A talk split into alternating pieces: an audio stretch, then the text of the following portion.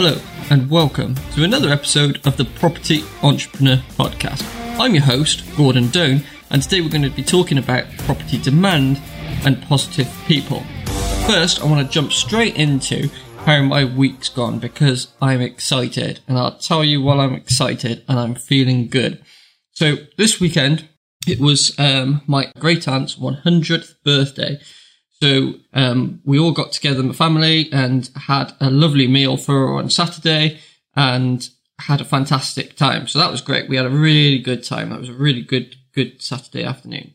Now, why I'm excited about this is a number of reasons. So, the first reason being that I've been talking on the podcast a couple, I've mentioned a couple of times on the podcast about negative momentum and how to avoid it and ways to keep the momentum going with the small, uh, small wins.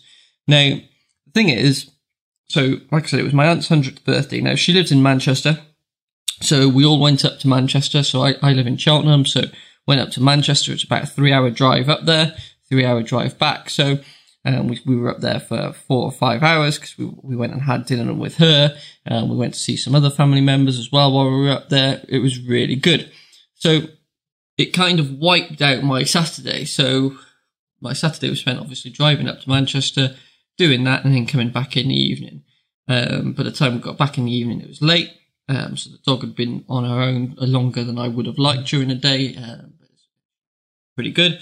Um, so I walked her in the evening and then went to bed as soon as that was finished. So that was all good. But why am I so excited about this? So it, it was an opportunity for me to fail and I didn't. So I had the opportunity to think, oh, well, I didn't get to do my park run on the Saturday morning because we left uh, well before the time of the run, obviously. So I could have taken the opportunity to just not worry about it, forget about it, and then fall into a negative slide. So because I didn't do my park run in the morning, I could have then eaten rubbish throughout the day um, and just not done anything and, like I say, fall into that negative spiral. So I ate healthily during the day as well, so I kind of made the right choices there. So when we went out for dinner, I had a, a nice healthy lunch. I had um, a jacket potato, a fisherman's melt jacket potato, which is like all different kinds of smoked fish on top of this jacket potato with in like um, more bit of bechamel sauce. So that was that was really nice, and that was quite a healthy choice um, compared to I could have had burgers or pizza or whatever else. But I thought, no, I'm going to try and do the right thing, so stick with that. And then further to that, today, Sunday today, um, instead of thinking, oh, I didn't get to do my run yesterday, so I'm going to just try and do my usual day to day, I adjusted my day to day so I could get my 5k run in today. So I took Snow today um, to the park. I actually took her with my parents because my parents are visiting at the moment. So my parents came over. Um, we went to the park. They wandered around the lake because um, there's a lake in the park that we do uh, laps around, which is the park run route. Um, so they walked around the park while me and Snow jogged around um, and did a 5k run. So that was really positive. So I managed to adjust my day to make sure that I still got that fitness activity in. So I was really pleased about that. When I got back, um, cooked dinner with my mum and dad. We all cooked together. We all um, got together in the kitchen, all helped out with cooking. So that was fantastic. Another healthy dinner in the evening. And then um, we spent a couple of hours doing a bit of tidying because um, they're going through the exercise of emptying their loft at the moment, which was has been filled for 20 years of just rubbish and stuff that we've kept up in the loft. So that was packed out. So we're taking stuff out and slowly going through that. So there was a load of boxes in my living room um, that was full of my stuff and some of my brother's stuff as well. So we took the opportunity to spend a few hours going through that and tidying that up, uh, which was fantastic. And then we got to the evening today. Um, and then I had another opportunity to kind of not do the right thing. Um, so, but like this point, I was kind of on a winning streak, if you will. So I was really encouraged and really keen to keep going with that. So, um, instead, because I walked Snow in the morning, I gave her a usual walk in the morning. In the afternoon, we went to um, the park and did the 5k uh, run in the park. That was really good. Um, and then I came back this evening, and then I could have just taken her out in the garden because she'd had more walk than she would normally have during the day.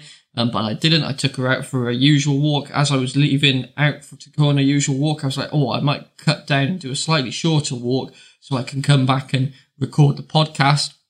And then I was like, oh no, I, I'm, why, why am I even thinking that? I'll go and take her on a usual walk and then come back and record the podcast. It's only 10 or 15 minutes difference, but let's get out of the negative mindset of thinking and, and really do the positive right thing and, and just kind of keep those wins up, keep those small little wins. Now, nobody's saying, I'm not saying that those are massive wins by any um, feat of the imagination, but just to keep a number of small wins. So, like I said, I took her on a usual walk then this evening, so she was really pleased about that, really excited to get going. Um, she had a great time out and about. Came back, and I thought, right, let's do the podcast tomorrow. Um, I've got my notes. I've done those earlier in the week, so I, I, was good to go. But I thought, no, I'll do the podcast tomorrow on Monday evening, um, like I have done the last few weeks, and that that'll be really positive. And then I thought, no, well, actually, there's room on the scoreboard for another win today. There's always room on the scoreboard for another win. So why wait until tomorrow? Let's do it now. All I'm going to go and do is sit down and watch TV instead. So let's make use of that time and get another win on the scoreboard for the day let's get the podcast recorded. So I set up all the kit. It only takes me five minutes to set up the kit. Now I've got that down to an art. Um, got that perfect. So got the kit set up. Excuse me. Sorry. Got the kit set up and here we are recording the podcast. So, um, it's like I say, it's about those small wins and maintaining, maintaining the momentum. If you try and change your mindset, which is what I've been trying to do. Instead of kind of thinking about the negative and focusing on that, it's about shifting the mindset and focusing on the positive and trying to drive that positivity forward and keep those wins going. So, like I said, there's all, uh, I've kind of changed that view is there's all, why put off success? Have your success today. So there's always room on the scoreboard for one more success today. So I've been trying to focus on those small wins, and that's really helped me this weekend. I can't take credit for the uh, for the small wins uh, analogy. Um, somebody called CJ Carlos Quinney Jr. Um, from ETA um, Enterprises. He he kind of talks about that, and I've kind of tried to adopt that. And you've heard me speak about that before, but I think it's a really important concept and and one that's, uh, that's worth going over. And it's really kind of helped me out this weekend and, and in the past. So I'm going to try and keep that going as much as I can. The other thing I wanted to talk to you about my week was how planning has helped me. So um, earlier in the week, I was um, on my way to work in the morning. I'd um, kind of planned my day out in advance, um, which was fantastic, which I don't do a lot of. And I think I may have mentioned this in last week's episode, but I'm going to mention it again. Um, I was on my way to work. I had my plan, my day planned out, but the traffic was absolutely awful. So I ran into, it. normally it takes me about 10 or 15 minutes to get, get into where I'm going. It takes me about, like I say, 10, 15 minutes and I hit traffic and it took me about 45 minutes in total. So it kind of tripled my journey. I'm not sure. I didn't see an accident or whatever, but so I'm not sure what caused the traffic. But regardless, there was a lot of traffic, which kind of caused me delay. But the thing was, because I planned my day out and I'd actually put some thought into the order of my day. Um, I had a meeting first thing in the morning, which is where I was going to. And I thought, oh, while I'm in that meeting, before I go to that meeting, to make the most of that opportunity of being in that location, I can actually pop into a few estate agents and get some details of some properties, um, go, go and pop in and kind of, like, like I say, maximize the use of that opportunity of being in that location. So what that planning enabled me to do was actually I was still on time for my meeting, so I didn't get to go into the estate agents uh, like I had planned. But the important bit of the day, the meeting that I had planned, I was able to get to that on time and then adjust the rest of my week to make sure that I got back to do the um, to do the prop, uh, the estate agent stuff. So by planning a day, I had kind of won already, and it had saved me effort in the future. So I wasn't so stressed when I was on the way in because I was like oh, I've got this gap. Um, I was going to utilize it for something else, but I can shift that, rearrange that. And the important thing is I can get to that meeting on time, even if I was another 15 minutes or so in the traffic. You know, if it had been that bad, I could have probably parked up and walked into town in that, in that speed and, and still got to the meeting on time or only a couple of meetings late. So that was a really good thing about the planning. And I'm a firm believer is if you start planning your day and uh, putting the right effort in and making the right decisions, and like I say earlier, getting those small wins, you're going to have better luck and more opportunities like that. Um, a lot of people say uh, people get lucky, but I'm a firm believer that if you take the right actions, you will get luckier and luckier um, with that kind of thing. And it's not really luck; you, you've planned for that and you've kind of enabled that to happen through your previous actions. Some people may see that as luck, but I think you've kind of achieved that before you've done anything else. So that so that was really positive. So I think those two things um, were the biggest takeaways for my last week. I think those really helped. So with that, let's jump into talking about demand for property. So I think it's important that you know the demand for the different types of properties in your area. So by that, I mean uh, rentals are going to have a different demand than people buying houses. And people buying houses, there's going to be a slight demand for that than there is for tenant buyers in the area. And there's going to be people, different people, uh, different demand again for corporate lets in an area. So it's important that you look at the demand focused on your particular strategy. So why is it important? So there's no point you buying or acquiring a house or property in a certain area if there's no demand for that type of property with your particular strategy in that area. You're kind of wasting your effort, wasting your money, and you're really going to struggle as you kind of setting yourself up for failure from the beginning. So the first thing you need to do is check that demand out. Now, there are a number of different ways that you can check that demand out. Um, I'll go through a couple now. So, um, for rental availability, so if you're planning on doing, uh, acquiring a property or controlling a property and renting it out to tenants, you can use spareroom.com. So you can go on spareroom.com, have a look. Um, there's always a list on there of the rooms in the local area that are available to rent at that particular time. So you can go on and have a look at that. And that's an important thing. So you can go on and see how many empty rooms there are and how long they've been empty. So that will give you an idea of what the demand is. Now, it's important to link that with the other element from spareroom.com. If you click onto the second tab on there, there's two different tabs, I think, at the top of the page. You can click on um, people looking for rooms. So this is if you've got a property let to let out. It's almost like a mini CV of tenants who are saying, "Oh, I'm looking for this particular uh, this particular type of property in this particular area um, for this length of time." So you can go on there and see how many people are looking for rooms. Now, it's a good indicator if there are more people looking for rooms than there are rooms available that there's demand for property in that area. If it's the other way around, if there are a lot more properties than people looking for properties, then there may not be the demand. Now, that's not um, exactly a, a, perfect science, but it's a good rule of thumb I've been finding around um, property demand. So that's a really good good way of telling.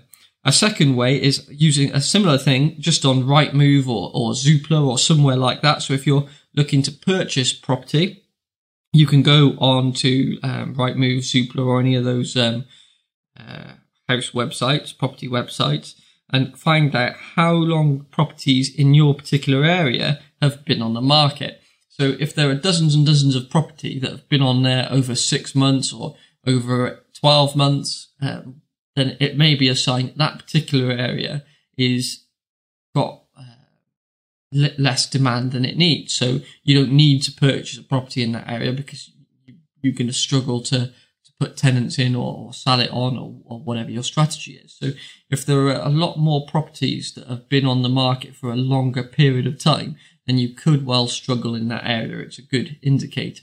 Equally, if all the properties on there and there are only properties that have only been listed last month, then that might be a really good hotspot because then more people are interested and there's a higher demand for property in that area. Like I said, you kind of got to use that with a pinch of salt, depending on what your particular strategy is. Um, but it's a good rule of thumb. Now, another way, um, a third way of finding out demand in your local area is wandering into your local estate agents or mortgage brokers and asking. Um, they can give you a good idea. Um, it's always good it's always a good idea to build up a good relationship with these people anyway, with this with estate agents and mortgage brokers, they can refer clients to you, um, whether it's uh, sellers or the landlords that want to uh, sell their property or uh, sublet the property. Um, or equally from mortgage brokers about tenants, they may rec- be able to recommend tenants to you if they know what you're doing. So it's always a good, good idea to kind of have good relationships with as many of those um, people, as many people in those industries as you can. But if you've got those good relationships, you can ask your local estate agents or your mortgage brokers and, you know, just have a good conversation around, oh, what, how, how are you seeing the market at the moment? What are the trends you, are you seeing? Are you finding more people move into this area? Um, I've just noticed they've opened a new sports complex. So, uh, more people moving towards that, or is that having an effect on the traffic? So people are moving away. Um, they may be able to give you some good insights into that kind of thing. So it's always worth having that conversation and they may be able to help you out with the demand in your area. And like I said, the demand is going to be different for each particular area. So the demand, and that, that, when I say each different area, it could vary street by street within a town or city. So it might be good on, uh, you know, there might be a lot of demand on one street and then two streets over, there may be absolutely no demand and nobody's trying to move, move to that area for, for whatever reason. So maybe they're just um, bought some land and they're trying to put a big commercial development on the back or something like that that's kind of moving people away. So it's a good idea to, like I say, get that picture of what the demand's looking like before investing in any area. So that's a really key thing. Um, so that being said, we're going to move on to talk to uh, talk about positive people. Now, I'm a firm believer that you need to have a lot of positive people in your life. You really want to get around from negative people. Don't get from around them. Don't let negative people rule your life. So, as a saying, and a lot of you have probably heard this, and the saying goes, um, you are the average of the five people you spend most time with. I'll say that again. It's you are the average of the five people you spend most time with.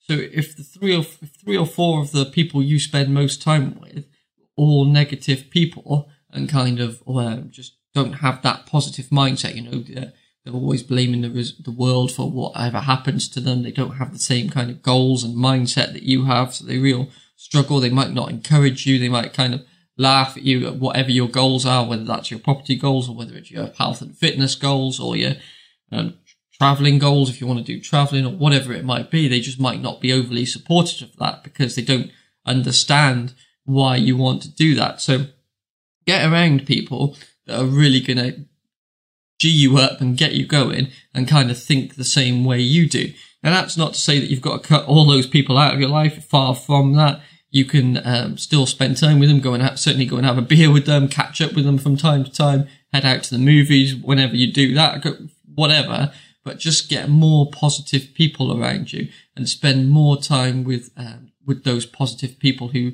kind of encourage you. There's another um, saying, um, and I think it's I think that probably Eric Thomas who said this. Uh, I could be wrong with that, but uh, I think pretty sure it's Eric Thomas. He says, "Go where you're celebrated, not where you're tolerated." Again, that's go where you're celebrated, not where you're tolerated. So what he's saying there is it's about getting around people who really agree with your mindset and can support you and you can support them in their mindset as well because if you're merely tolerated you know you're not going to be in the best environment for success and it's important that you you set yourself up for success by achieving the best environment around yourself so i think that's a really important thing i know um, that can have a big impact. I, I used to have a few friends that were really overly negative all the time and were kind of really difficult and challenging when I was talking about trying to achieve things. They'd always challenge it and question it and say, "Oh, I don't see the point of that. I don't understand why you're even trying that because you're gonna it's gonna be a failure."